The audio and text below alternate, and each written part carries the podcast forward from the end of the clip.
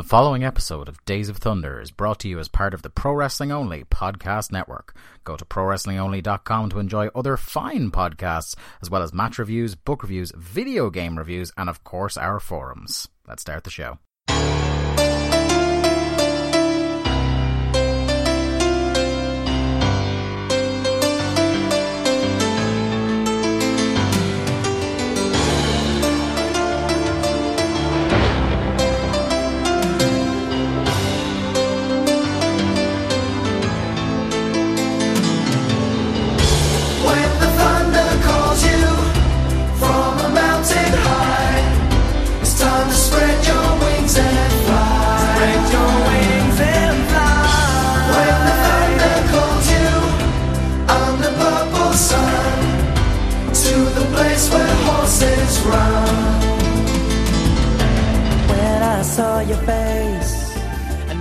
Hello there, Thunder buddies and travelers down Thunder Road. It is us, Days of Thunder, the WCW Thunder rewatch podcast that you didn't ask for, but we did anyway, coming to you as part of the Pro Wrestling Only podcast network. I am your host, your grand entrepreneur upon Thunder Road, Dave Ryan, and I'm joined in the passenger seat by my faithful co-host, Stagger Lee Malone. Lee, how are you this fine evening?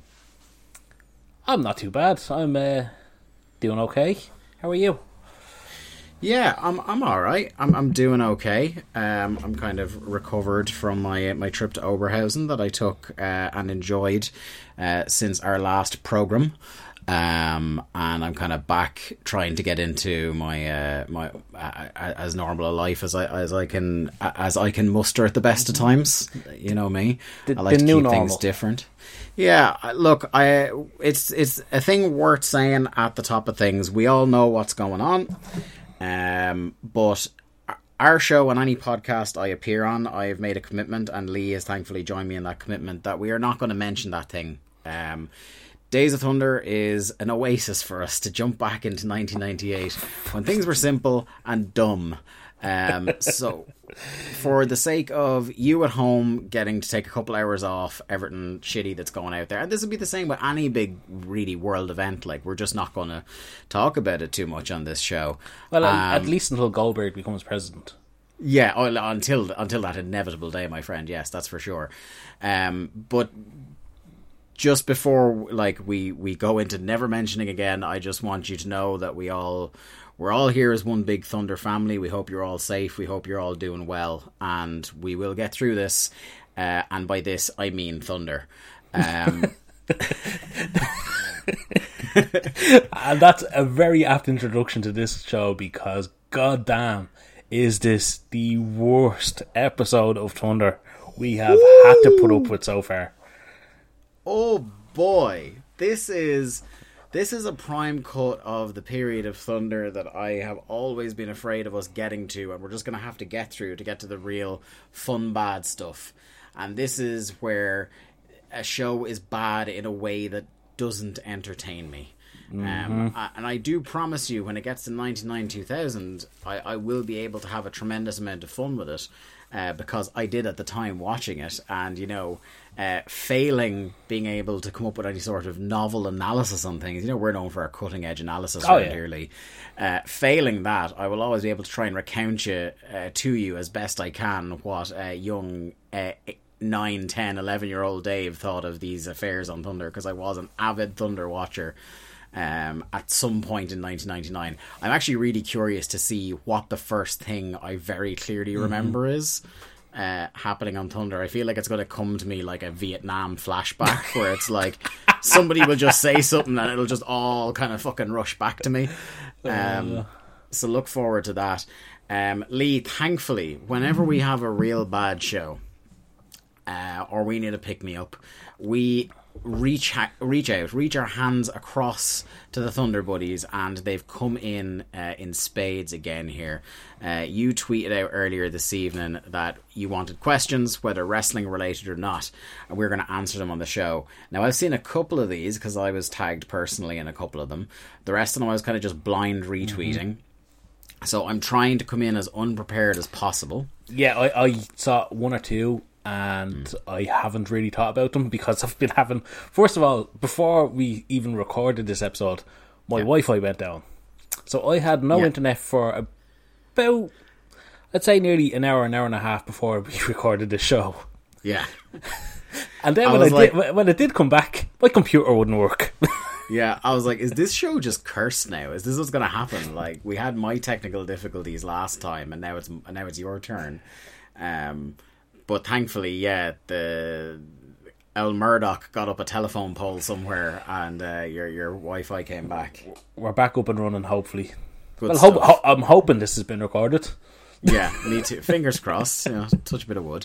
Uh, but Lee, I'll, I'll tell you what. Uh, normally we do it after the questions, but there's a lot of questions here, and your boy has a mighty thirst. So I think we should talk about what beverages we have brought for uh, listener questions and for Thunder episode 23 this week. So what are you rocking, my friend? Well, I put out a tweet about 15 minutes before we were supposed to record, which ended, got which, en- called out something rotten. which ended up being about 45 minutes before we started recording. Yeah, yeah. You had technical difficulties, and I had a dog that wouldn't come in from the back garden. two two different set of difficulties, but both very difficult things to put up with. Both legit. Um, and yes, I ended up getting called out very viciously by a lot of our followers and one of your co-hosts. and and you. But I mean, like your opinion does not count on these things. Um, yeah, like all I, all I did was ask what what I should drink, and you all basically called me a coward. Yeah. And I mean, I don't put up with this kind, this kind of stick. Like I, I won't stand for this. This So- aggression shall not stand. So I went and got two whiskies, Yeah. and that's what I'm going to enjoy for throughout the show. So it's like you said whiskey or Guinness, wasn't Yeah. it? And you were called a coward for not doing both. So you've gone way the other way, and instead of doing like a mildly alcoholic beverage and a strong alcoholic, No, I've just gone for two strong beverages. So, so what whiskies you got? I've got two double Bushmills Oh, because, like I oh. say, this is a rotten show. yeah. Um, Um, so I saw what you were going for, though. yes, after calling you a coward, I feel like I had to, I, I had to put up or shut up. Um, so I have a double Teelings. Oof. Uh, in my Teelings glass that I got for Christmas at a very competitive rate, as I mentioned in the show before. Uh, Love a bargain. and leaning into comfort on the program, uh, I have got a Blue Moon Belgian White uh, as well. So uh, We're both will- going with the favourites for for the time of well, for this really really bad show. We had to go for the Yeah. comfort choices. So I'm just going to take a sip of my whiskey just to kick things off. Oh, that's the stuff. And uh, we're going to go to listener questions straight up. Okay, So- go for it. If there was a WCW wrestler in 1998, this question, by the way, comes from El Hijo de Corey Macklin. What Twitter. a what a name, by the way. I hope I did it justice. Um, if uh, in 1998 a WCW wrestler were to win a Darwin Award, uh, who would it be? I say Van Hammer or Roadblock. Now, are you familiar with the Darwin Awards? It's kind of like a comedy award, isn't it? It's like um, taking the piss out of people that win it. It's It it is it is essentially uh, an award given for somebody who manages. Uh, we won't say the Charm Awards are typically for somebody who dies in a great stupid uh, bit of misfortune. Okay. but we'll we'll say in in this case, um, somebody to make a colossally stupid decision. Um, in this case, we'll expand it to that. I don't want to go. I don't necessarily go as grim as to say somebody who would be so stupid they would die of being stupid. Um, but yeah, we're looking for the uh, the anti Mensa of the Thunder roster here. Uh, and yeah, El Hijo de Corey Macklin says uh, Van Hammer or Roadblock. Um, Van, now, Van Hammer would know- be a strong candidate, wouldn't he? Van Hammer definitely a strong candidate. Um, I think I think a lot of people when they see or hear this question will be inclined to say something like Reese. but uh, That that's very unfair. just because he's large, lumbering, and doesn't really say anything, but I would say, you know, deep beneath that thick, thick skull, there is there is quite the mind. You know, Raven doesn't suffer fools.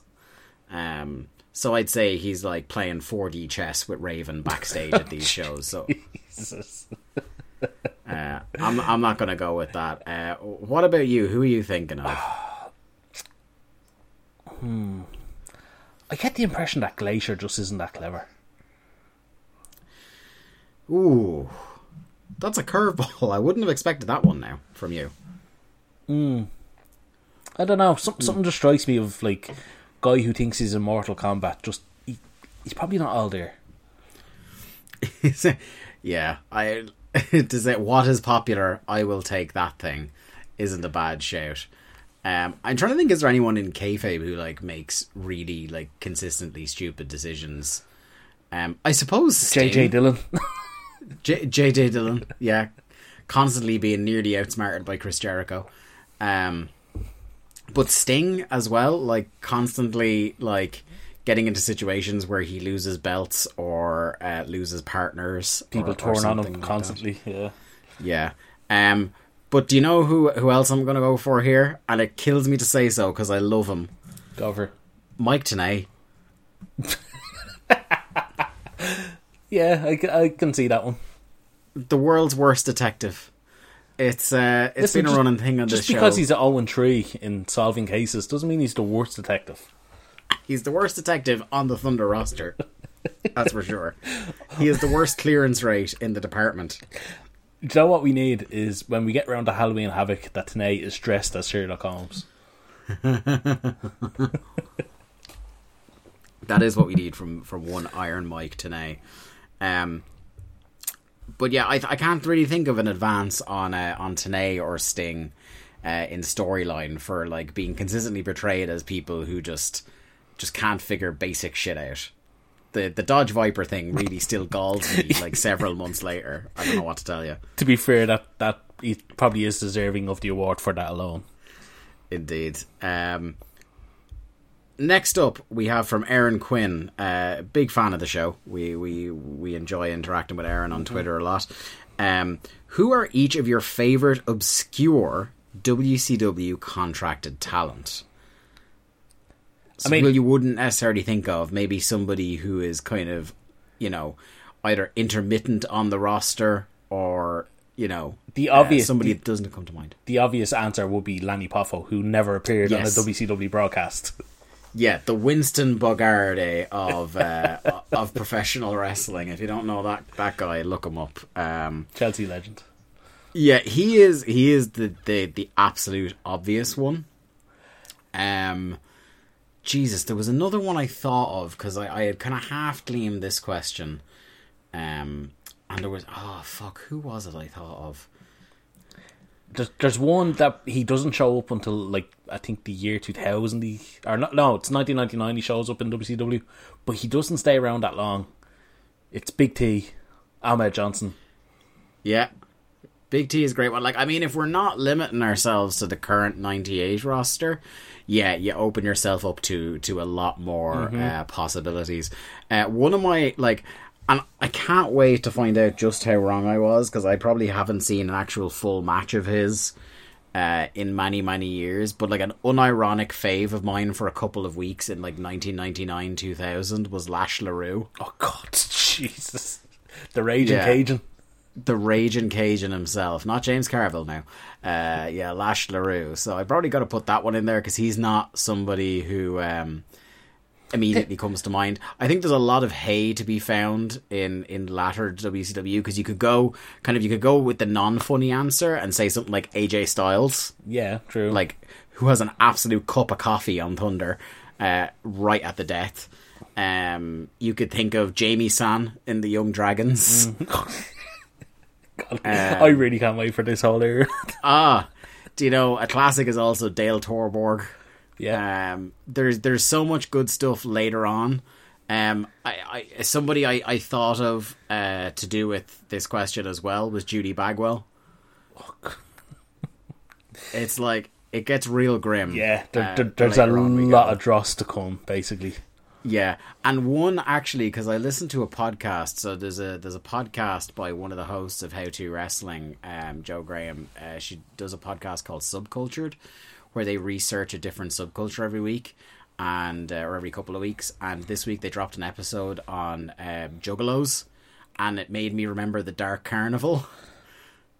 And Fuck. I forgot we're actually going to have to watch a fair bit of the Insane Clown Posse wrestling at some point. Yeah, they show up and they hang around for a long time. Yeah, so sh- in terms of like people today might not realize they were not just wrestlers in WCW but WWF and ECW as well. Um, a, a quality answer to that question is also Shaggy Two Shaggy Two Dope or Violent J. Um, but yeah, that was a really good one because kind of it feels like, particularly the longer we go on on Thunder, the entire Thunder roster is obscure WCW contract talent. People that only Jimmy Hart realised were still under contract. Yeah, yeah. Like the the collective unit of high voltage is up there as well. Like, uh, but I didn't want to give them the nod because of that one episode where they they both had a singles match and it just irked me to no end. Excuse you, Kenny Kaos goes on to become a WCW Tag Team Champion. Um, this one comes from uh, another friend of the show, Cody Sandusky. Um, says, uh, You're trapped on a desert island. You have access to only one year of one wrestling promotion's content. That includes TV and pay per views. Which year or company do you choose? Uh, Cody himself says, leaning towards uh, the obvious of 2000, 2001, 2002 WWF, but could be swayed to mid 2000s TNA or some 80s NWA Jim NWA Jim Crockett promotions. Um, That's a great question. Just one year of content from any company. I love so I, 2000 WWF is like I, I think that's the year I don't I don't even think this is a controversial opinion anymore. I think the more perspective we get on how a lot of uh, attitude era WWF stuff wasn't all it was made out to be in ring wise. Um I I think it's generally agreed upon that 2000 is probably the best. 2000 and obviously up to WrestleMania X7 2001 was um, the the best kind of meeting point between a high quality of uh, in ring stuff and a high quality of entertainment on like promos or backstage segments, things like that. And 2000 WWF, like Cody has pointed out here, is a hard one to ignore. Um, I like, I God, I loved that the the Rock and Triple H feud that year. I loved the Benoit Jericho feud that year. You want to talk something a bit more kind of like uh, high class in ring work? That Benoit Jericho feud just knocked it out of the park. We have Booger Red, Biker Taker returning at Judgment Day that year. We had the first TLC match at SummerSlam. We had Steve Blackman just fucking being Steve Blackman. Doing Steve Blackman things, yes. doing Steve Blackman things. And um, yeah, like 2000 is just like an all round great year. Commissioner Foley happens in 2000. All the uh, Um, Edge and Christian five second Team- pose stuff. yeah, Team Eck, Team Eck, is, yeah. is is 2000. Obviously, the rise of Kurt Angle. That's his year where he goes from uh, early in the year. Uh, he's his first pay per view appearance in 2000. He's choked out by Taz Mm-hmm. in one of the great debuts in WWF. That was just a fumbled football thereafter. Um, of Um, course, our our good friend Chris Jericho really hits his stride. really does. Um, I love it. It's the Judgment Day match, isn't it? The one where he passes out in the crossface, Yes. which is like his, his proper baby face at that point. Yeah. Um, Um, but yeah, unbelievable stuff that whole So, year. is that your choice? Is that be your? I was trying to think. Like Cody also makes a great point about mid two thousands uh, TNA, which you and I have watched a bit of lately, and um, like just even like if you want to be even more specific, like just the mid two thousands X division. Yeah. That, see, my choice is because I haven't revisited it. Would be 2005 and 2006 TNA because I think you would have so many forgotten matches, like matches that were just taking place on not even Impact, but like Explosion and pay per views, undercards, Yeah, where you have like Chris Daniels, Chris Sabin, Alex Shelley, Petey Williams, Samoa Joe, fucking uh, Jushin Liger shows up for a, show or two. Uh, Hiroshi Tanahashi makes a couple of appearances. AJ Styles is the best wrestler in the world, in my opinion, in the mid 2000s. And he Yeah. is just all over TNA in that year. Yeah, like because you could, of course, you know, you could go across to Japan and talk about like um, the rise of Hiroshi Tanahashi. You could um, the rise of Nakamura, which is when like I, you know, when Nakamura was like at his absolute peak, was when I was starting to kind of get interested in New Japan. Um, you could talk about the the early '90s All Japan. Um, you could talk about like you know, there, there's so much you could go to. I think a lot there's of all Japan low- would say um, 89 WCW. 89 yeah in WCW um one, I think there's a low key one, uh, and this would be more if it was less of a desert island question and more of a time machine question. Like if you could go back and and relive a year again. Um, obviously 2000 2001 because not only with uh, WWF like I said before not only because it was great but because also I would have my youth back. Um, long departed youth. But um, no uh, the other one I, I wanted to think of and it's for kind of like different sentimental reasons would be either 2011 or 2012 WWE because I think it was the last time that there was significant, interesting changes going on in that company. Um, you of course had the Summer of Punk in 2011, which um, I think that whole run uh, from like WrestleMania um, that year, which was a dud, um, Money in the Bank, obviously that that whole build amazing. But uh, I, the thing I love about that year was that was the year where a lot of people around me who had gone away from wrestling came back because of Punk.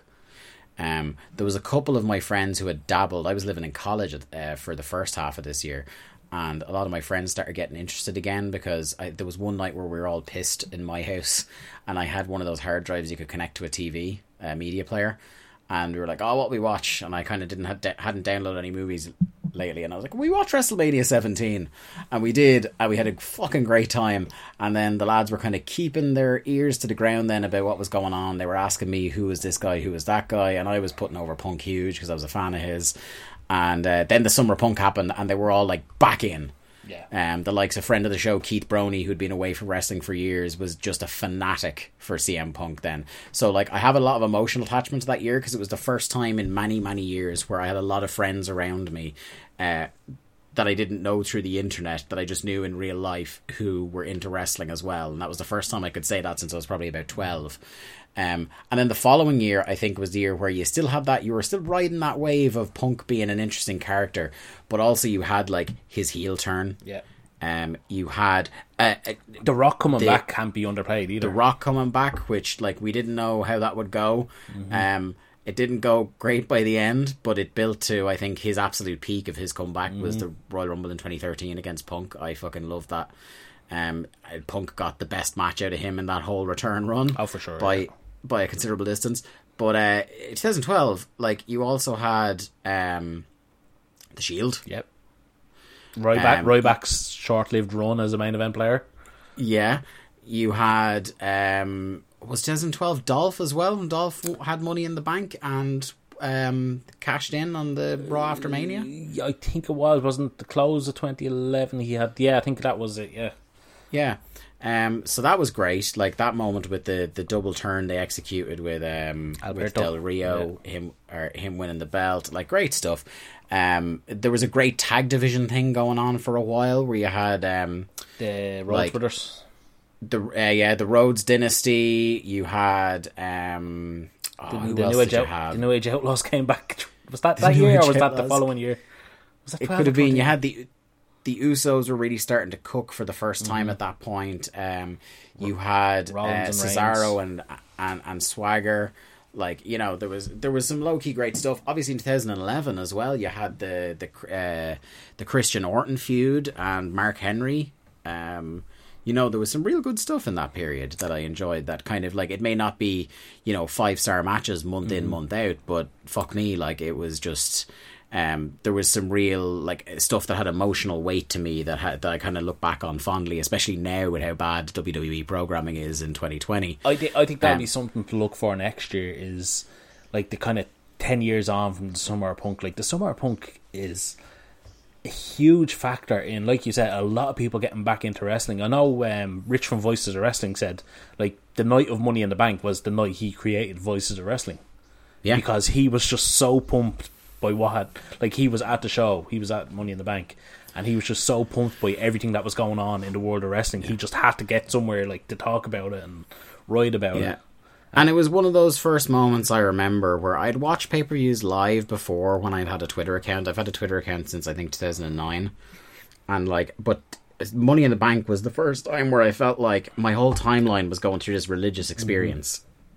during that match. Like I can distinctly remember things like our friend Zig and other people would have said during the match, and just how special it was. Um, so yeah, those would be my kind of leading contenders. Um, or I suppose you could pick uh, any one of the golden years of Ring of Honor as well.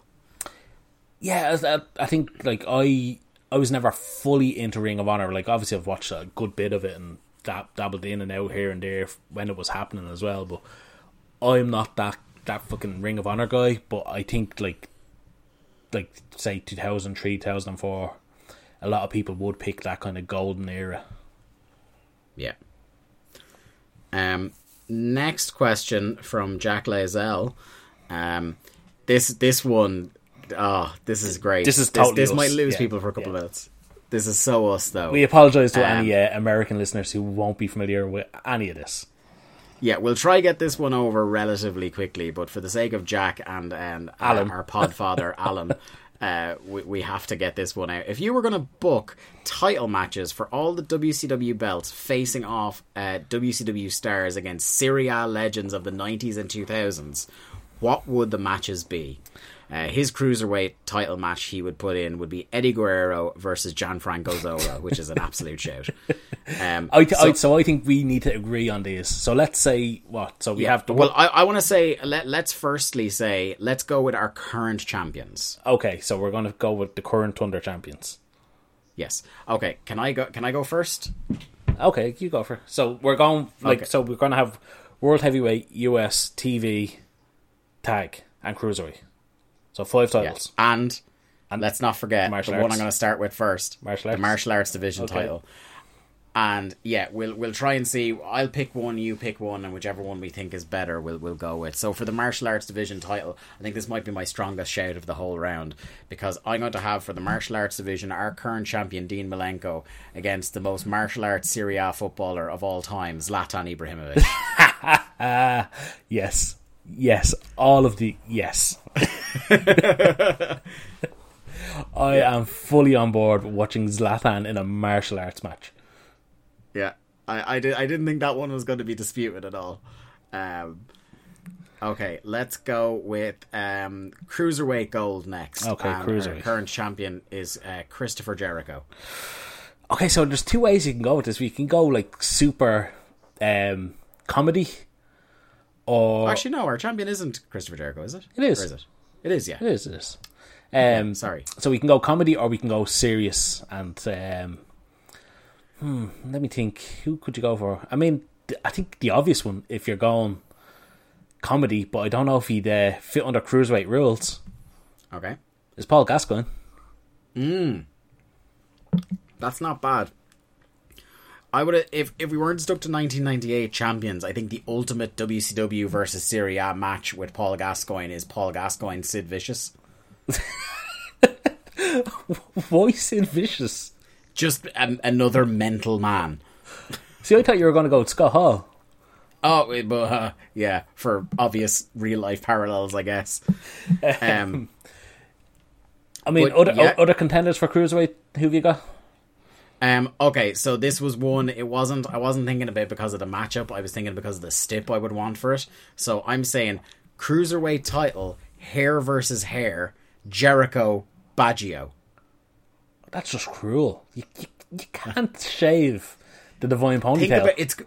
But dude, it's going to be like one of those arena Mexico hair matches or mask matches. Like people in the crowd are going to be Crying, crying, crying yeah. one way or the other by the end. Like. Yeah, I, I, I can get on board with that. That Yeah. that would be good. You you tell me that uh, it, you you try and tell me with a straight face that if I book that match in Arena Mexico, that that isn't going to be Bo's Johnny's match of the year. oh god. oh uh, right, TV title Booker T. Booker I'm T. already gone fuck's sake. Okay. So, but let's think of our qualities. I, I haven't got one here, but I just want to try to talk through it with you. Booker T, a guy with a lot of a surprising amount of physicality, you might say, but uh, also a lot of agility, light on his feet, skillful, uh, a lot of potential to be the guy. I have Um, one. I have one that matches that. But go on. I, I, I have one idea, and we'll go, we'll, go, we'll go with yours then. I think Booker T versus first season at Milan, Kaka. Mm, uh, I'm not sold. I don't know. Okay, okay. Kaká seems a bit bit lightweight for Booker. Ooh, harsh. My choice, going with all the qualities you just listed. Okay. I'm going the other side of Milan. I'm going Inter. I'm going oh. Javier Zanetti. Javier Zanetti. Ooh, that's a good one. Not a hair out of place on that man's No. head, even after a 20 minute match with, with, with Booker, I would bet. That's a man that could stand up to any challenge. It certainly is. Um, who we got next? We got the um, We go tag belts. the United States World Tag Belts. We go tag so belts. it's yeah. So it's it's who is it at the moment? Is Big Show and another? No, no, Sting and another. Sting and Wolfpack rules. Yeah, Sting and uh, the amorphous wolf pack. So we'll, we'll say Sting and Uh, Nash, will we? Yeah. So we're thinking a, a tandem of guy of, of two guys. I suppose they have to be teammates, don't they? Yeah. Now I have a shout for this. Like you want a fluid partnership um that's going to get results. And perhaps you want them to both be kind of like of, of similar maybe one slightly bigger than the other. So one guy is doing the power stuff and one guy is kind of like doing the, the cell job in the middle If the you were going, creative guy. if you were going Premier League, you were going Quinn and Phillips, aren't you? Possibly. I'm not going quite that little and large though, because I think the pair I'm going to go with uh, to lean into uh, uh, whenever I talk about football, I'm no more than two minutes away from mentioning this man. I'm going to go with Wesley Sneijder and Diego Milito. Oh, Um, but I will pose an alternate from the exact same team. If you want to go with a hard knocks bruising tandem, I'm going with Lucio and Walter Samuel. damn! That that's a tough combination right there. Yeah. I think I, I have I have two choices on this as well. I think when you're talking tandems in Serie A, you have to you have to go with Baresi and Costacurta. Yeah, yeah, that was the other one I was thinking, or like a, a, a Nesta and a Nesta, uh, Nesta and Maldini. But if you want to go really off the wall, Go on, and again, it's, I do. It- you know I do. it's another intercombination, and I think you're going to love this one. oh, go on. I'm going with the original R9 Ronaldo Oh, Ronaldo Nazario. and Recoba Oh, because who's who's more insane than Alvaro Recoba? No one, and that and that covers some ground in Serie A. And you know, Uh, you know, Moratti would put, uh, would put up the money. Uh, I will say as well, if he hadn't said nineties and two thousands, I probably would have gone for uh, uh, Diego Maradona and the Nepalese mafia. Well, I mean, they're just unbeatable. So yeah, please everybody watch the uh, the the Diego Maradona documentary for more information on that. Uh, what about United States title, Liam? So US champion, who is our you? Well, it's Goldberg, isn't it? Yeah. So do you want I'm do you want someone for Goldberg to just plow through? Well, I'm thinking as well that like you also want somebody, you know, ideally who you can elevate. Uh, that can be kind of kept credible, even Gold, though Goldberg's going to win. You need somebody with enough likability that maybe when eventually the time comes for Goldberg to drop, that he might be positioned for it. Okay. Um, somebody with kind of maybe a boyish charm, good looks, a bit of pace, bit of skill. Look, Pavel Nedved. yeah, that that's a good show. I can see that one. Even though I was never a Juve fan, I always liked Nedved. But here's another one. If you want a real, like, straight up fight, I, I mean, I can't think of anyone better than Marco Materazzi. I was just about to say as you as soon as you said straight up fight, I knew where you were going. the only man that can probably match Recoba in the craziness levels is uh, Materazzi. yeah. Um, you could go, uh, you could go Zidane as well for you know maybe hitting Goldberg with a shoot headbutt. See, I think I think Zidane is more of your uh, world contender because just for the box office. That is true. He's gonna pack them out in there. Um, But I, I think of the two choices there, I'm going Materazzi because I just want to see how he'd react.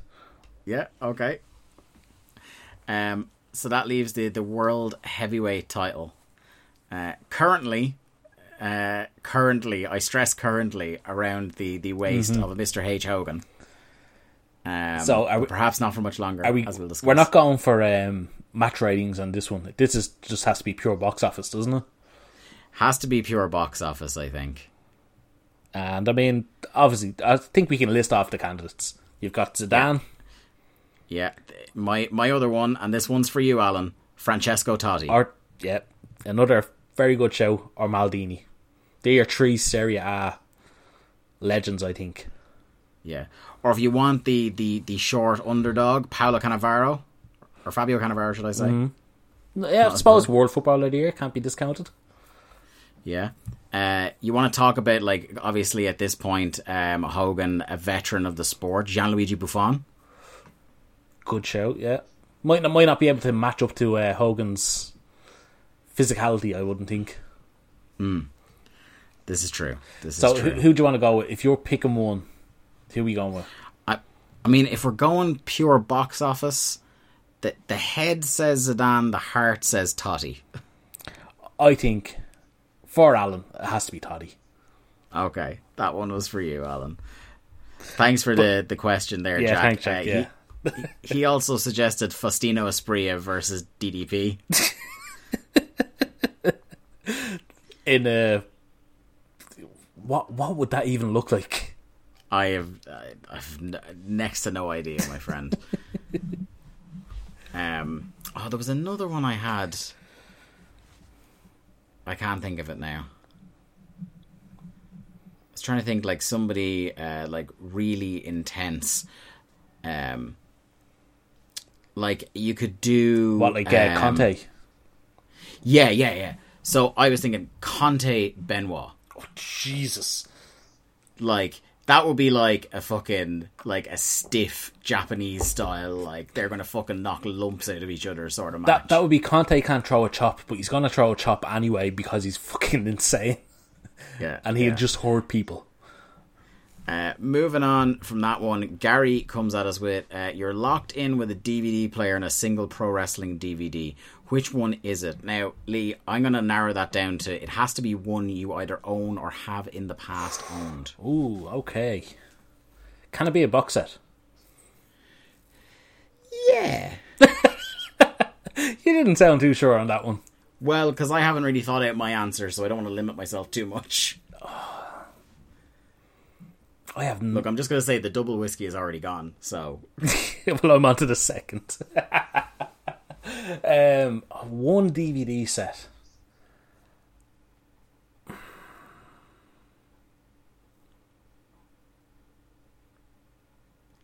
This is. ah, how do you pick only one? Fuck. Yeah, I know, and it, like it's actually a really tough question. In fairness uh, to Gary here, uh, because like in this age of like VOD and the network and stuff, like you haven't had to think about No, I, I, collection that I much. haven't at all, and that's why I'm a bit stumped. Um, I wish I had my DVDs in front of me. I'd make a choice. Uh,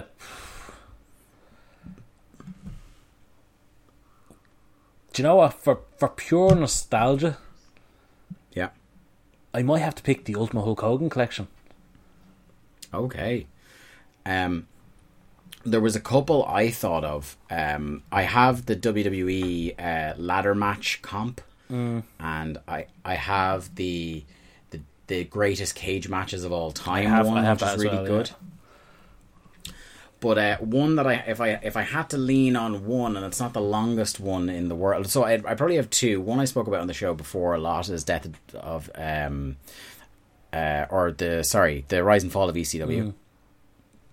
Um, but if I were to think of one DVD that I grew up and I watched it so many times over, it would be the From the Vault Shawn Michaels Okay. uh, collection that has like um so what's on it uh there's like mind games is on it which is a great like just what a match! Yeah. you know yeah mind games is on it his comeback match at SummerSlam which I think is a masterpiece uh in a lot of ways and like does a better job of painting Triple H as uh, just a dastardly villain than his entire efforts in uh in the following year would be when he moved into his interminable reign of terror in 2003. Um, what else is on that DVD? The Hell in a Cell match, which was the last WWE match for until Money in the Bank, uh, Punk versus Cena to get five stars from from Big Dave. Um, so yeah, that was like because I'm a Shawn Michaels guy, so that was like that was a DVD that got a lot of play. If I wanted to be cheeky, I'd go for his Heartbreak and Triumph three disc set that has like the a lot of uh, other matches on it, like his his Broadway with with Cena from Raw is on there, and a lot of other shit. Um, the Jericho Break the Walls Down one that's like three discs long as well and has some WCW stuff on it, I believe, um, is also great. Um, yeah, there's a lot of. It's hard to narrow it down to just one. In fairness, You wouldn't go for like the Monday Night War DVD uh, no, I wouldn't. if Ruthless Aggression gets made into a DVD. You, you wouldn't like that series. No, no, no. Jesus. You sure? No, you Um, no. Yeah, positive, positive. Um, our, our good friend from Journey Through Gorilla Island, Emma G, asks us uh, if you could be stuck on a desert island with a- anyone on the show you just watched. So it has to be this episode of Thunder we're about to talk about. Uh, who'd it be and why? Uh, I'm conscious of time here, so we'll start speeding up our answers a little bit. Uh, one person. I guess it has to be Jericho, doesn't it? Jericho is a good shout. I think Raven's a good shout. Nah, he turned on you. Um, He, he, he, he, he'd turn on you, but but God, it'd be fascinating. And he, he knows where the good heroin is, so there's that. Jesus. Uh, I'm trying to think. Actually, do you know what? Like, God rest his soul, Bobby Heenan. Yeah, that'd be a good one. Yeah, if I could be stuck on an island with prime Bobby Heenan, I think every day would be a good laugh.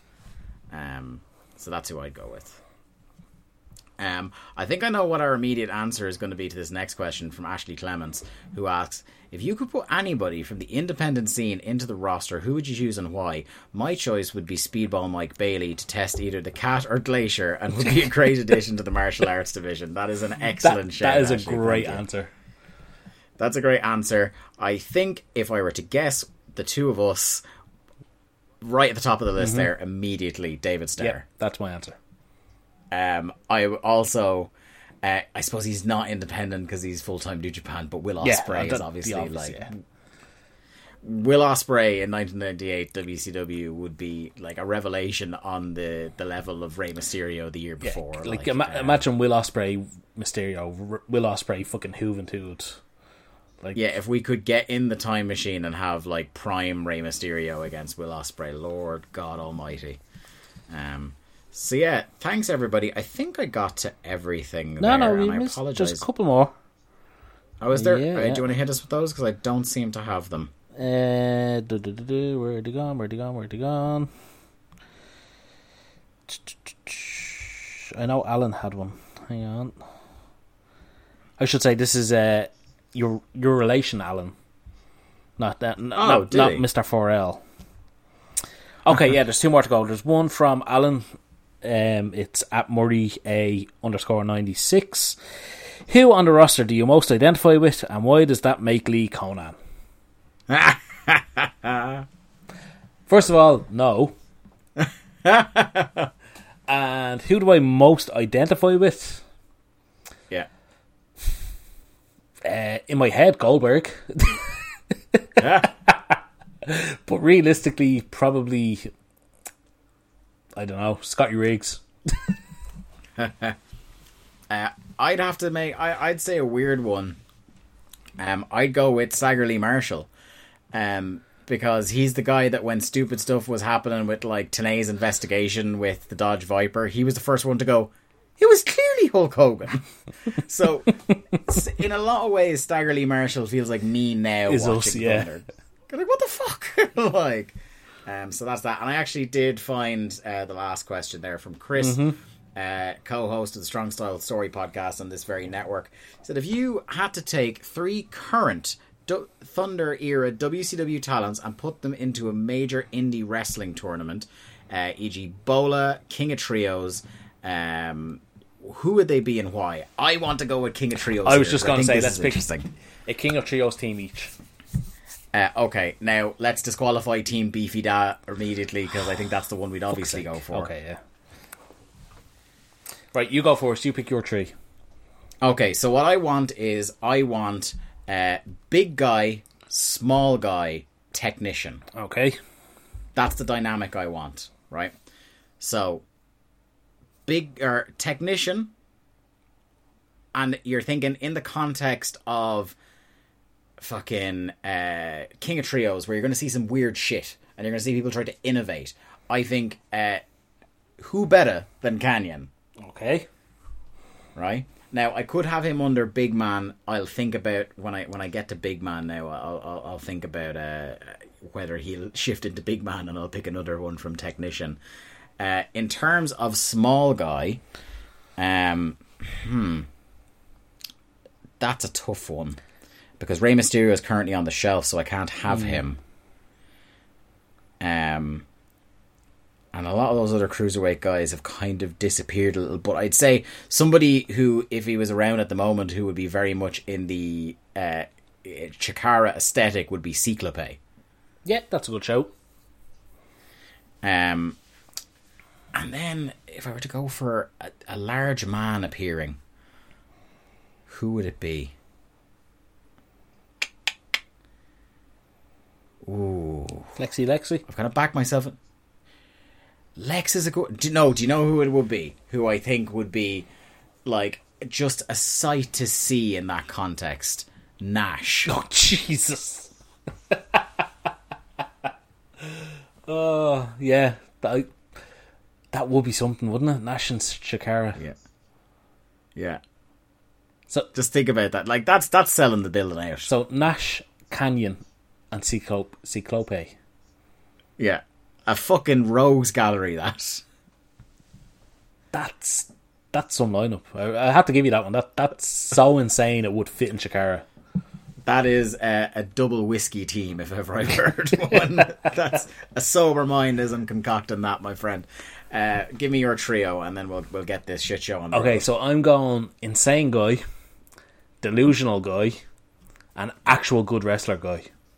Okay. So insane guy, I think there's only one choice. It's Raven. Right. Yeah. Delusional guy, you're going you, toss up between the dancing fools. It's either Disco or Alex. I, I'm gonna go for Disco, obviously. Of course, you fucking are. And then actual good wrestler, the guy that actually carries the team, Right. Saturn. Oh yeah. Yeah, yeah. Two thirds of a great team there with Disco. I mean, Disco and Saturn would be a hell of a tag team. Now, I will say the disco gimmick is very Chikara. Yeah. So, you know, I'll give you that. And I would like to see Raven cut a Chikara friendly promo. I think it'd be possible. I, I, yeah, I can see Raven getting on the microphone in Chikara and just Quack being completely on fucking edge, is what he's going to say. I mean, he let Eddie Kingston speak, so no reason he couldn't Yeah. let. Gonna absolutely traumatize children. Um, quote the Raven. Um, right, uh, the silliness out of the way. Thank you, Thunder Buddies, for for jazzing us up here. I'm in a fucking fine mood now. Uh, only partially thanks to the Tealings. Uh, we're here to talk about Thunder, episode 23, dated July 2nd, 1998, Columbus, Georgia. We are on basically the eve of the historically significant Georgia Dome Nitro next week. Uh, this is almost like a go home show in a lot of ways. Um, for two things, because we were also leading on, we're on the way to Bash at the Beach. Um, and it's funny because I wrote the Bash so many times in this thing, and half the time I'm thinking it's Great American Bash because we've had two bashes straight on this show. Uh, on this uh, this Thunder Road, so it's it's kind of hard to keep stra- track in my head sometimes. Um, That that's one thing that never made sense to me with WCW. They had the bash followed by the bash. Yeah, just bashing all over the summer, these lads. Uh, we got a cold open with a dramatic hype package for the big tag match at Bash at the Beach. Um, I will say, you know, I kind of we'll talk about it later in the show because it does come up a lot. Um, one thing they are doing is realizing that obviously they spent a lot of money getting Rodman and Karl Malone in, so they are pushing this to the level of the crossover match it is. I have no actual interest in watching this match. But in terms of the crossover pop culture appeal, I do think they're doing the right thing by just pushing it super hard on TV. I'll, I'll give them credit. They're doing the hard sell. They're really pushing it. But my God, does the fucking ad suck? It's fucking awful. and it won't be the last time we see it tonight, my friend. So bad. Um, they add the detail in the video package as well that Karl Malone wants to be a wrestler himself, that it's actually a desire of his, and that he seeks revenge for getting nothing in the NBA Finals. and nothing to do with the Um, money he's getting. No, kicking off the show with our usual commentary team, and let's just say right off the bat, Lee, Stagger Lee's tie Oh. is fucking outrageous. Magnificent. What a tie. He is wearing just a kicky floral number. Um, that's incredible. Uh, I'm loving Brain as well in his smart casual, like a kind of turquoisey polo neck. Something that, um, do you know what I thought? It wouldn't have looked out of place on Chandler in Friends. Yeah, yeah, Chandler or like um I was trying to think um like oh like somebody on like a golf course in the mid 90s as well cuz he's got like the little kind of um woolen waistcoat or something going Da- on here Davis as loved well. the. Yeah, it's uh, it's quite something he's got going on here. Uh, the lads uh, for the main event, um, the the the the basketball players and DDP and Hogan. Apparently, they made an appearance on the Daily Show, um, which goes to show you. And I had to look it up just to be sure it wasn't still Craig Kilborn. Um, Jon Stewart had taken over the Daily Show just that past January. Um, so that's something I'm gonna have to dig out. I, I didn't want to dig it out straight away when this happened, um, because I was afraid that it'd be one of those things that they actually would show later on in the program. So if anybody can link me to the the whatever Bash at the Beach angle played out on the Daily Show, I would love to see that footage, please. Um, I'm gonna try find it myself as well. Um, Malone got out apparently on Nitro, got out of the truck that him and DDP were talking about, and body slammed Hogan on Monday. Um, and kind of the the lads as well as uh, Jericho's music starts playing alludes to the fact that the WCW Championship uh, committee had been locked in a mysterious meeting all day long. More of that anon. Um, as I said, Jericho is here and he's got his giant conspiracy victim sign in tow. At this point, Lee, I'm thinking this is going to be a good show. I'm like, they're they're they're hyping the right match for Bash at the Beach. It's the big box office match, and we're kicking off the show with Jericho. Um, so I was happy at this point, and pride cometh before the fall, my The, friend. the show peaked early. Indeed. Um, he so he comes out loudly asks uh, Penzer where they are. Jericho says, uh, or no, sorry, Penzer says they're in Columbus. Jericho immediately says Columbia, um, and says that they're his favorite people. The Office wanted to put him on last, but he said, "Screw you, Office. He's coming out first because his fans want to see him," which is an I love that, incredibly yeah. Jericho way to yeah to rationalize being in the opener. Um, what do we got here now? So he says that Malenko has been running from him and doesn't deserve the match, which is great. saying uh, Dean Malenko isn't the man you think he I is. tell you what, Dean Malenko, the mention of his name gets no reaction. I know. What, what Uh, a it's fucking funny, stark uh, contrast. It's funny, like the the kind of like the, he got the biggest pop of his career a month ago, and he's already at nothing now. Mm-hmm. He's just been like partly because of his his booking, and partly because like just in terms of charisma, is being absolutely swallowed up by Jericho. That he's just he's crested, and and now he's on the way down again in terms of popularity. Um, he said he's flown in somebody we haven't seen in six months because of a knee injury to have a five star classic that, and I quote, all you internet geeks and sheet readers can go crazy about. That was unexpected. yeah, when he said internet geeks, it's like it's 1998. There's like five people on the internet. um, and fucking Jericho was probably one of them. Yeah, yeah. Oh, he's definitely reading sheets. Um, he compares the match that's about to happen to Moby Dick versus Captain Ahab himself. Ladies and gentlemen, Rey Mysterio Jr. And out, Lee, came a very not Rey Mysterio shaped man. I tell you what, I love this tattoo. Mm-hmm. That that As fast that was drawn on with a pen, wasn't it? uh, surely. I, Surely. I really hope So- it wasn't real. Our opening contest here is Chris Jericho versus Raymond Stereo, the alleged Ray Mysterio. Stereo. oh, that's good. Jericho starts selling like like it's the real Rey Mysterio, and he's spooked by even seeing him there, and then immediately just starts wailing on him. Uh, Brain be- bellows, "I know who he is. He's the Chihuahua from the taco commercial." uh, and, in I think like I was kind of like, okay, right, yeah, whatever. I get the I get the joke, and it's something I didn't see coming. An incredible bit of Jericho uh, cleverness here. Jericho pulls Ray on top of him and loses. because he said that you know if if if Ray could beat him, he would be the number one contender. So he gets into the mic and says, "Well, I guess Ray Mysterio is the number one contender at Bash at the Beach," and then calls himself the king of the loopholes. Yes.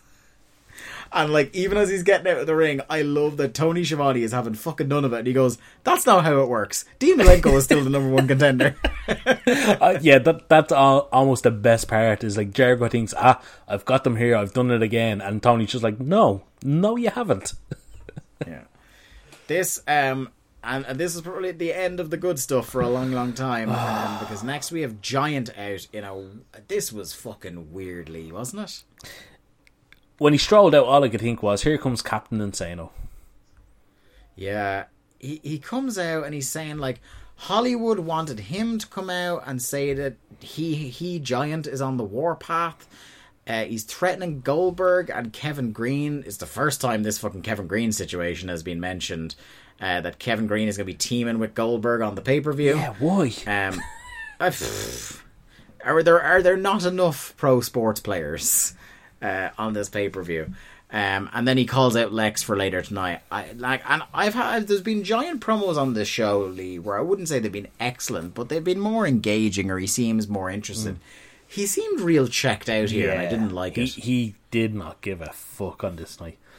Um, I did. I did like his closing line of uh, "Come on out and get choke slammed," but it wasn't like he said Yeah. "get choke slammed." It was "get choke slammed" in like fucking Yeah. Braun Strowman "get these hands" type fucking.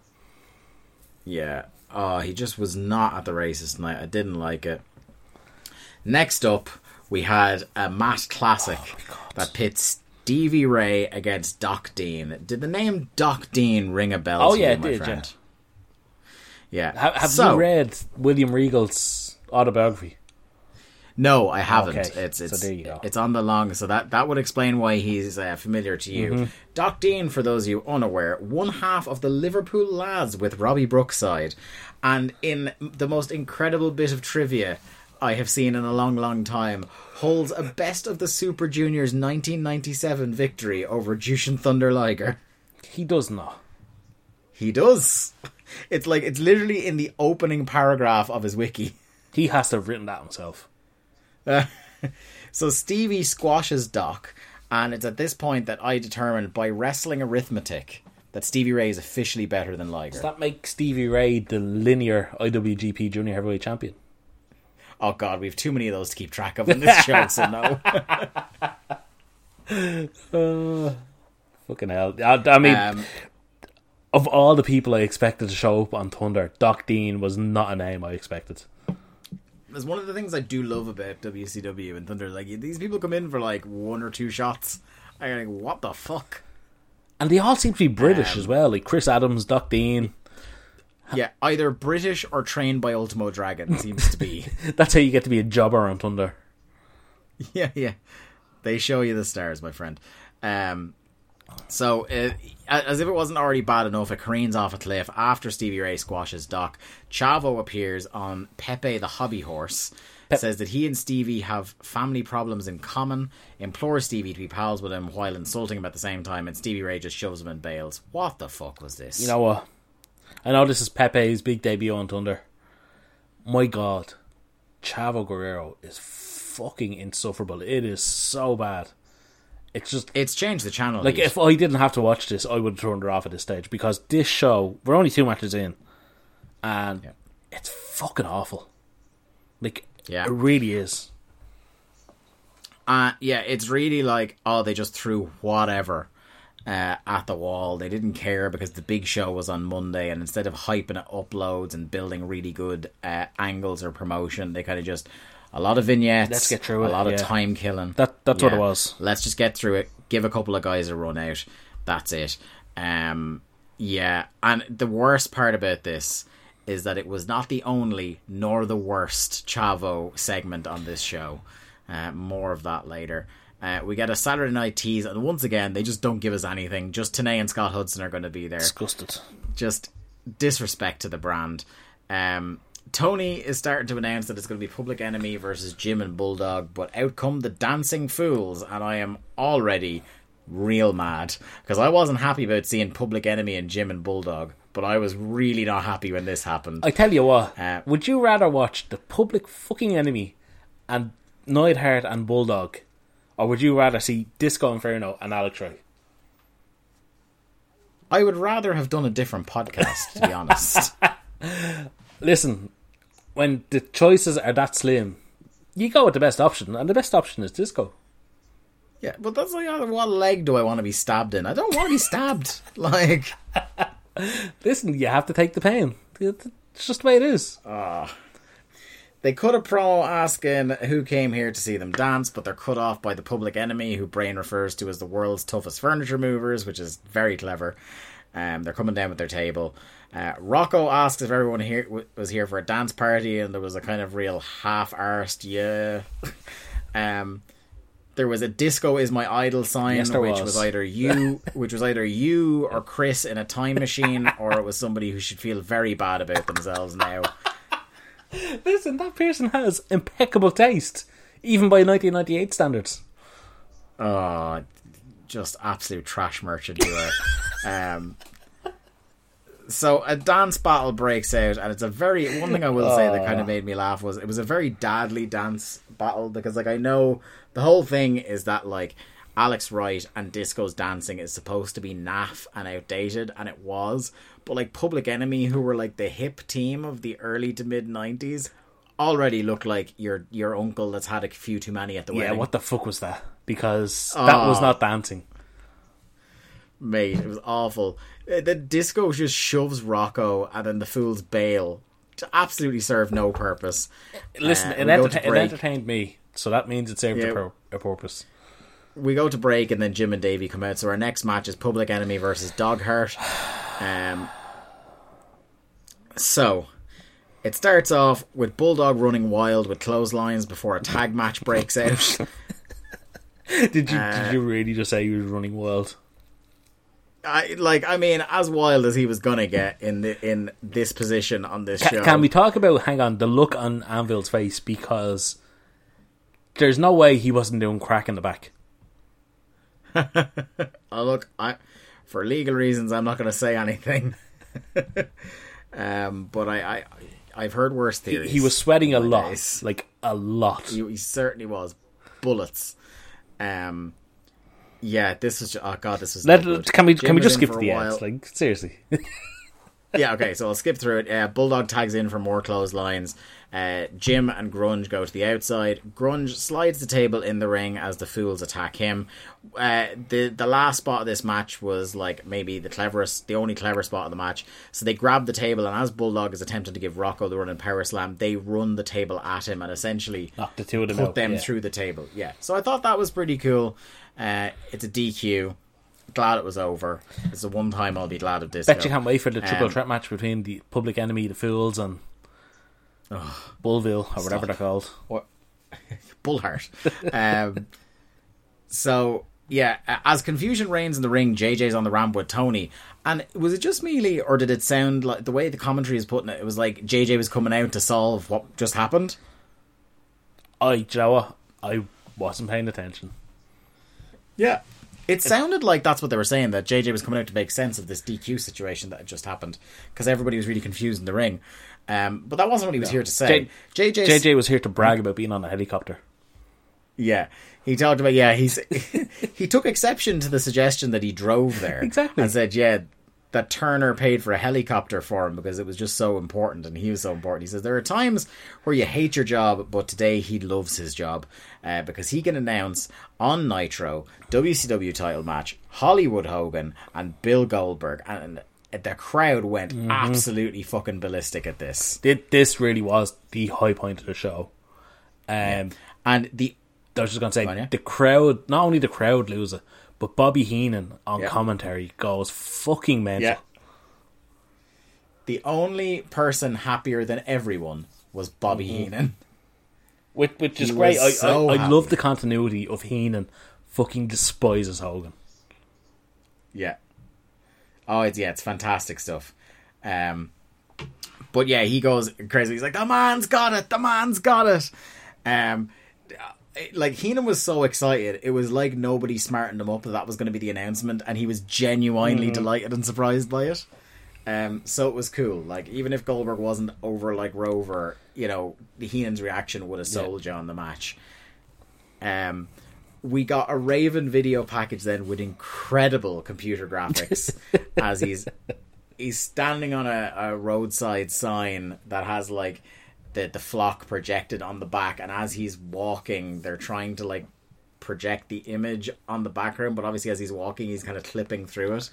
Just sensational stuff, and it's basically him just taking credit for all the flock success. Yeah, he says he takes in outcasts and like Kidman was a runaway. Scotty Riggs is a freak with one eye, and uh, Reese, I think he says, is something. To, Who he blinded? yeah, well, I mean that that's not part of the story though. Like he just took he Yeah, took yeah. him in out of goodness of his heart. Uh, and I think he, he says something really bad about Reese as well. Like, but it's basically Yeah. just like you know he's this great humanitarian. Yeah. Um, next up, we have Kidman accompanied by Lodi versus Saturn. Uh, Tony has to apologize for how distracted they are after the match announcement. They kind of apologize to two competitors. And I thought that was kind of cool because for once the commentators are actually acknowledging that they're distracted, unlike, you know, say WWE, where they're just not talking about the match at all when it's happening. They're at least kind of like, look, we're sorry, but this was a blockbuster announcement. We have to talk about it. Yeah, that, that, that do you know what? You can kind of understand that when they have like something actually huge just happen. Um, but I have to say, this match, this match was fucking. This was really good. Yeah, no, I, I would agree, Lee. This is probably in terms of uh, in ring action the the best we had tonight. um, although that's not the, the highest praise I've ever given a match. Um, they kind of uh, there's some good spots in this match. I really liked Saturn uh, belly to belly's Kidman outside of the ring, which I always think is a cool spot. Yeah, I I loved um, Kidman blocking the uh, tilt a whirl into like a little kind of short power bomb.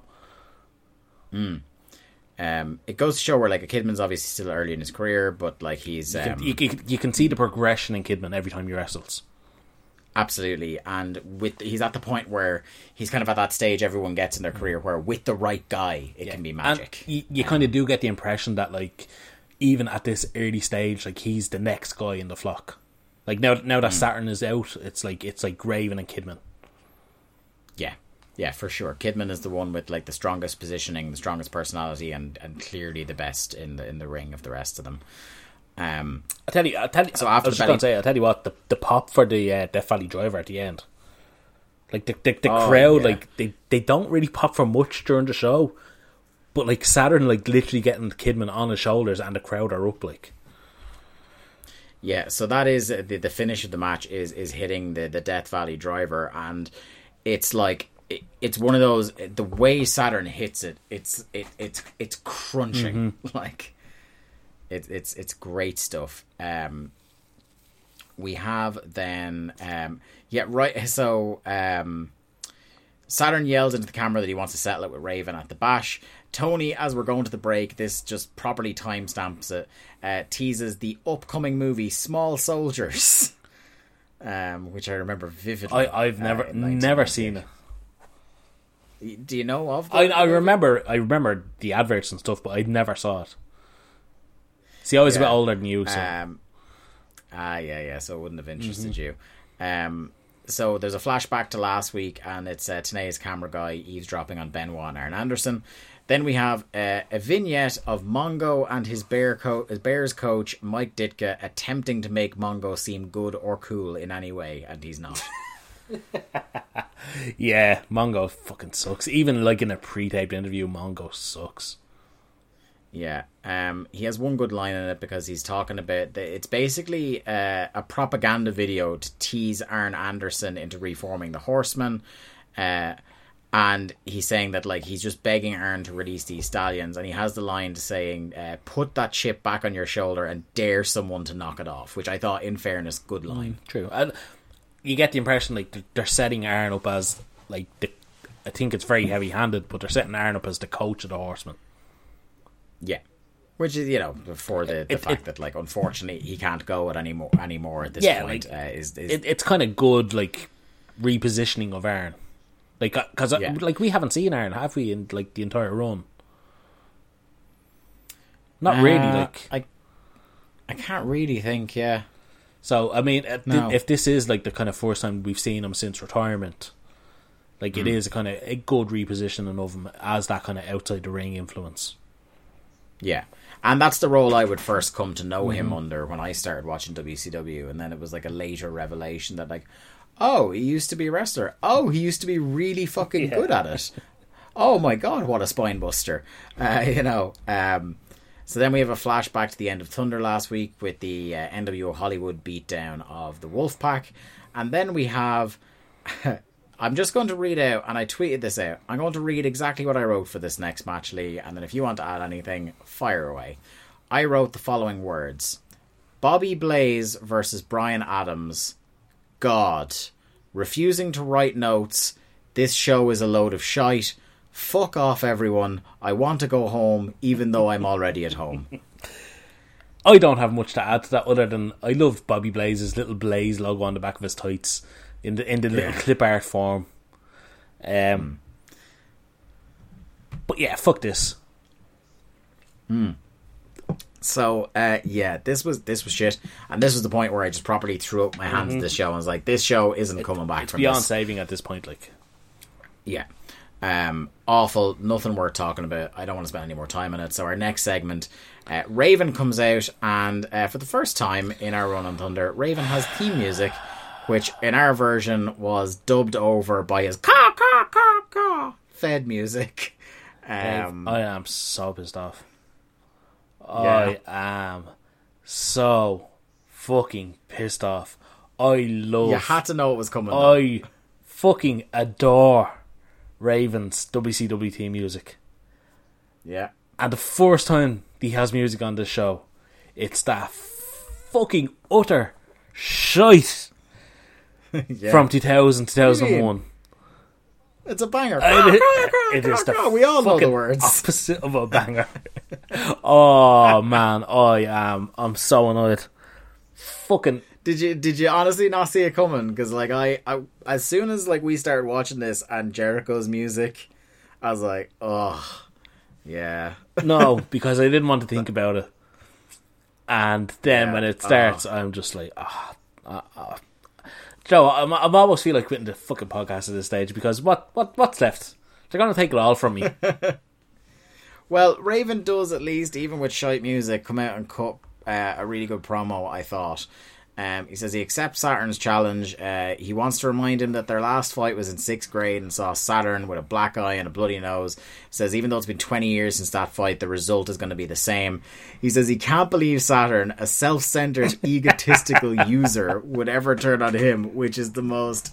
Oh, it's chef kiss. It's perfect. Especially after his Um, humanitarian plea earlier on the show. Yeah, and and then in uh, in a statement, he would almost immediately renege on says Kanyon has a stay of execution until he's done with Saturn. Um, next up, uh, Finlay versus Booker. Um, This was every Finlay match we've ever seen so far. I was hoping it'd be every Booker match we saw so far, but this was a very fit Finlay Yeah. match, yeah. Sticking the boots in, goes to the outside, bit of a walk and brawl, Booker's getting whooped. Um, he nearly steals with a roll up, Finlay back on top again. Um, and you know, we talked with Alan Forel on his show about like is Finlay the most overrated wrestler of all time, and matches like this really stand that argument up. Um, because I, I'm noticing this crowd, which was absolutely teeming hot all night for the utter muck that had been in front of them. They don't give a fuck when Finlay's doing anything, and the only time they react is when Booker does anything. Yeah, it's literally Booker's offense is the only thing that gets any kind of reaction in this match.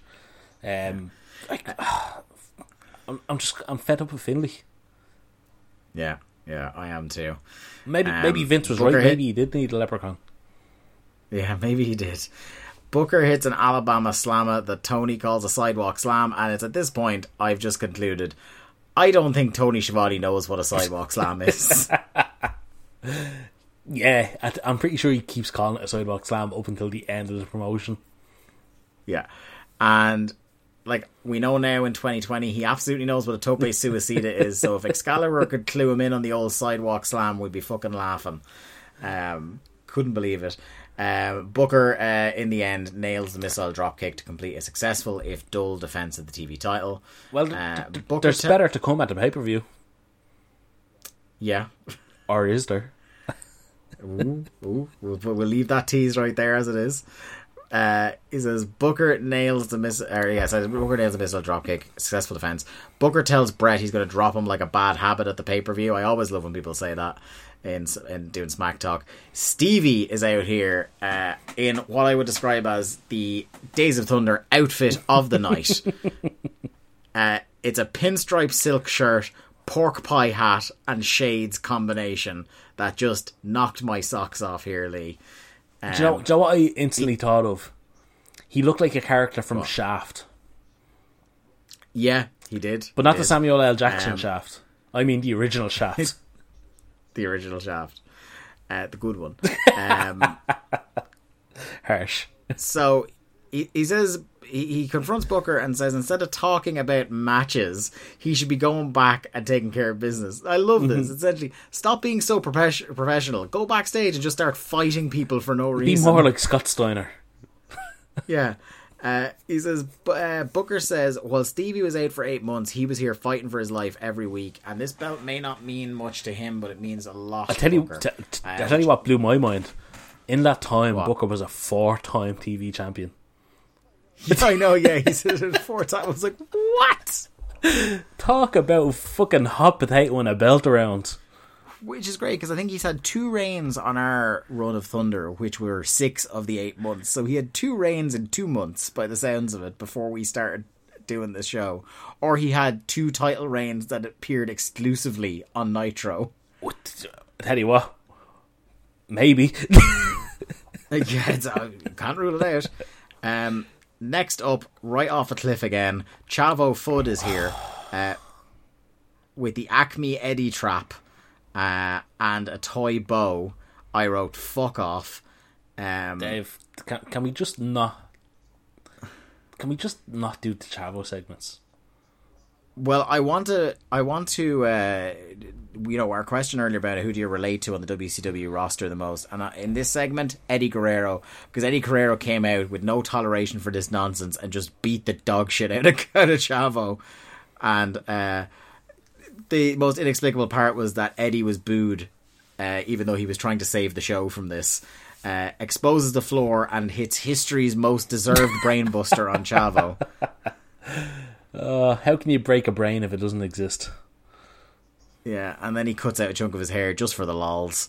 Um, thank God that segment's over. Uh, we get a replay of JJ's announcement from earlier in the night because obviously, you know, second only to the the Bash at the Beach tag match. This this uh, title match for Nitro is blockbuster, but what is not blockbuster are the CG graphics for that match. I could do better right now on Paint while also co-hosting this show. I tell you what, they look fucking horrendous. E- e- Oh even by even yeah, for that- that's what I 1998. mean. Even for ninety eight standards, like it's literally a fucking a wall background and a picture of Goldberg on one side, Hogan on the other, and they still somehow make it look like a fucking third class project. Yeah. It, I'll tell you what, it's one of the greatest arguments ever for wrestling being real. If you want to try and prop up kayfabe, is that this was clearly looks like a graphic that was assembled as if the announcement had really only happened twenty minutes ago. And like the the fucking A staff only work Nitro; they don't work Thunder. So there's like some teenager in the back going, uh, uh, "Mr. Peterson, how do we do this?" oh, Mister Bischoff, is this graphic okay? It's the spotty teenager. Exactly, yeah. Or it's like, or it's old Gil trying to sell the new graphics machine.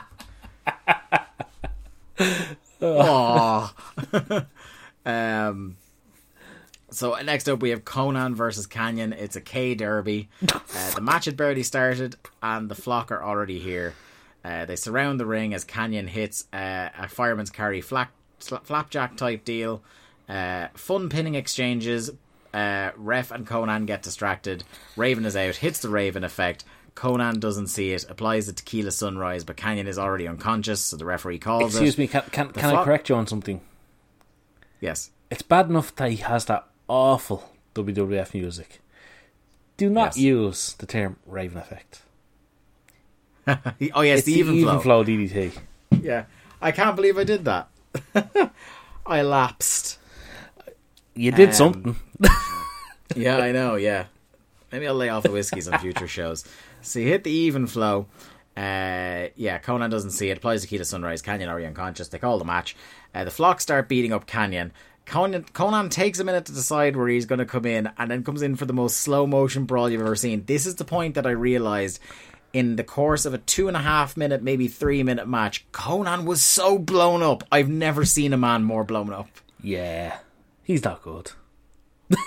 No, and this was like it wasn't like he was in there for three minutes doing pinning exchanges with Zack Sabre No. Jr. Like this was Konnan. They weren't going that They did a couple of a And couple of rolls, you know. That was it. He was sucking air. This was fucking embarrassing. Um, like when Lex Luger can run to the ring and look in better shape than you, like you know, you know, there's something wrong. Have a word with yourself. Um, Like yeah, Lex Luger runs in for the save, and for some reason, we seem to be building to something involving the flock and the Wolfpack. Yeah, that's what it seems like. Uh, Lex is out, clears house, then tells Giant to come out as we go on, as we go to break. This clearly, this is uh, this is classic WCW because the show was like ninety eight percent filler, and they still went into the overrun. They still couldn't, even though they had nothing to do on Yeah, this they, show. they, they come back from break, and Tony's like, "Oh, we're already five minutes past the hour." I was like, "How?" Yeah. yeah, I couldn't believe it. Uh, Lex starts off like clearly no time to spare, starts rocking the giant, and like some of the best reactions. In fairness, like Lex does so little, but is still so over at this point. Like he's getting huge reactions. so over with WCW fans. And I mean, we get it. We Uh, we met Lex Luger fans, so Yeah, we have. We've met Lex Luger fan, uh, and we would never disparage the man out of fear of our own lives. Um, so uh, Giant hits a desperation clothesline, which I thought was cool. Like literally, it looked like the last bit of energy he had to stop from getting knocked out. So I thought that was a cool little spot. Um, he was able to get a handle on the match through that. After getting some licks in, Lex hits a, a jawbreaker as a defensive maneuver, begins firing up, looks like he's going to go for the rack. Adams and Vincent out for the DQ. Konnan comes out to even the odds. And then the flock, because reasons, they have a feud as of five minutes ago. Uh, and then Saturn comes after Raven, and the show goes off the air with Giant and Lex slugging each other in the middle of the melee. Jesus, like this was just a mess. like it wasn't. It was like- a mess. Yeah, it was a. They clearly ran out of time, and it's like, right, you go now, you go now, you go. Um, yeah, not great. I tell you what, I would be interested to see the flock and the Wolfpack because it will be a break from NWO versus NWO. That is, yeah, that look, that is a that is a small silver lining here, and I appreciate your ability to pick that out of this stream of piss main event. Uh, we go off the air not uh, just with Giant and Lex, but they cut the same video package from the start of the show. Uh, like honestly, yes, you're building the right match, but could you not have just done two different video packages? Nah, cost too much Like, money. Could you not have? Yeah, apparently. um, so yeah, they just did that trailer again, uh, and that was the end of the show. This was uh, a fucking struggle of a show to get through, Lee. Uh, I did not care for it, and I give you now the unenviable task of trying to pick out. Uh, I don't know which is going to be harder for you, winners or losers, but the floor is yours, my friend. I'll tell you what, I'll give you three winners because they're the only three that come off well out of the show. Okay. That's Raven, Saturn, and Kidman. Because Yeah, Raven yeah. obviously had that really great interview. He, you know, played out Kanyon. Saturn and Kidman had that Yeah. really good match, and Saturn gets to stalk Raven at the end of the show. Um, Mm-hmm. Losers, anyone else that competed on this fucking show because it was utter fucking trash. Yeah, I can't disagree with you on any of that, my friend. It was hot, hot piss. like, uh, hon- honestly, like, I think this is going to be our future for the next. I don't know. I want to say two, like, well, probably next four or five episodes of Thunder. Probably a little bit more. at least. Um, Lee, without looking back and counting on your thing, if you haven't got it tallied already, before I go to the finish counter brought to you by Ludwig Borga, how many matches would you guess were on Oh, this I show? know. I, I always count them. It's eight on the show. Yeah. So we had eight matches with five clean finishes. Was there? Two DQ or countouts. Yeah. uh, and one interference leading directly to a finish. So yeah, There was five clean finishes. yeah. I mean, clean is a relative term, but no interference leading directly to a finish in five matches. Yeah. Um, God, it was so poor. And I'm so jealous of the parallel universes that are doing a Nitro podcast and they're about to sit down and watch the Georgia Dome. I, Um, I'm pretty yeah. sure, I'm not positive on this, but I am pretty sure on next week's show we get the whole Hogan Goldberg match in full. well, we're going to find out. Um, because I am just I am drained trying to get some thoughts out of my head about this show. the notes could only take me so far. Thank God for the Thunder Buddy saving us on this Yeah. one, Lee. Or if we hadn't been in such a great mood after those questions, Lord knows how grim I mean, this show now. could have went like 20 minutes. Yeah, it really could have. Twenty minutes of just blinding fury, me whipping my glass out the window. Um, Imagine, I imagine if would we have brought the drink. bottle up. oh my god. I couldn't handle it. Couldn't handle it, my friend. Anyway, look, for another episode of Days of Thunder, we appreciate you all joining us again. We hope you've had a good time. Um, at WCW Thunderpod on Twitter is where to go. Check out the Pro Wrestling Only podcast network as well through the links that we provide. Um, lots of fine programming on there talking about wrestling new and old with all our pals on the network. Um, so go subscribe to us, subscribe to them. You can find a whole bunch of links over at WCW Thunderpod individually. I'm at the day to Dave, and the good man on the line to me is under uh, is at Malone underscore seven one three. We'll be back in two weeks with what I think might be. Or is it the go home It's show? the go home for, Bash- show for Bash, yeah. Yeah, go home show for Bash at the Beach. So let's see if they can pick it up a little coming out of an epic Georgia Dome show and into a pay per view. I won't hold my breath, but we'll see what fucking happens. We'll see you all in two weeks for the next episode of Days of Thunder. We'll see you soon. in your heart. I can see through the scars inside you. I can feel the thunder that's breaking in your heart. I can see through the scars inside.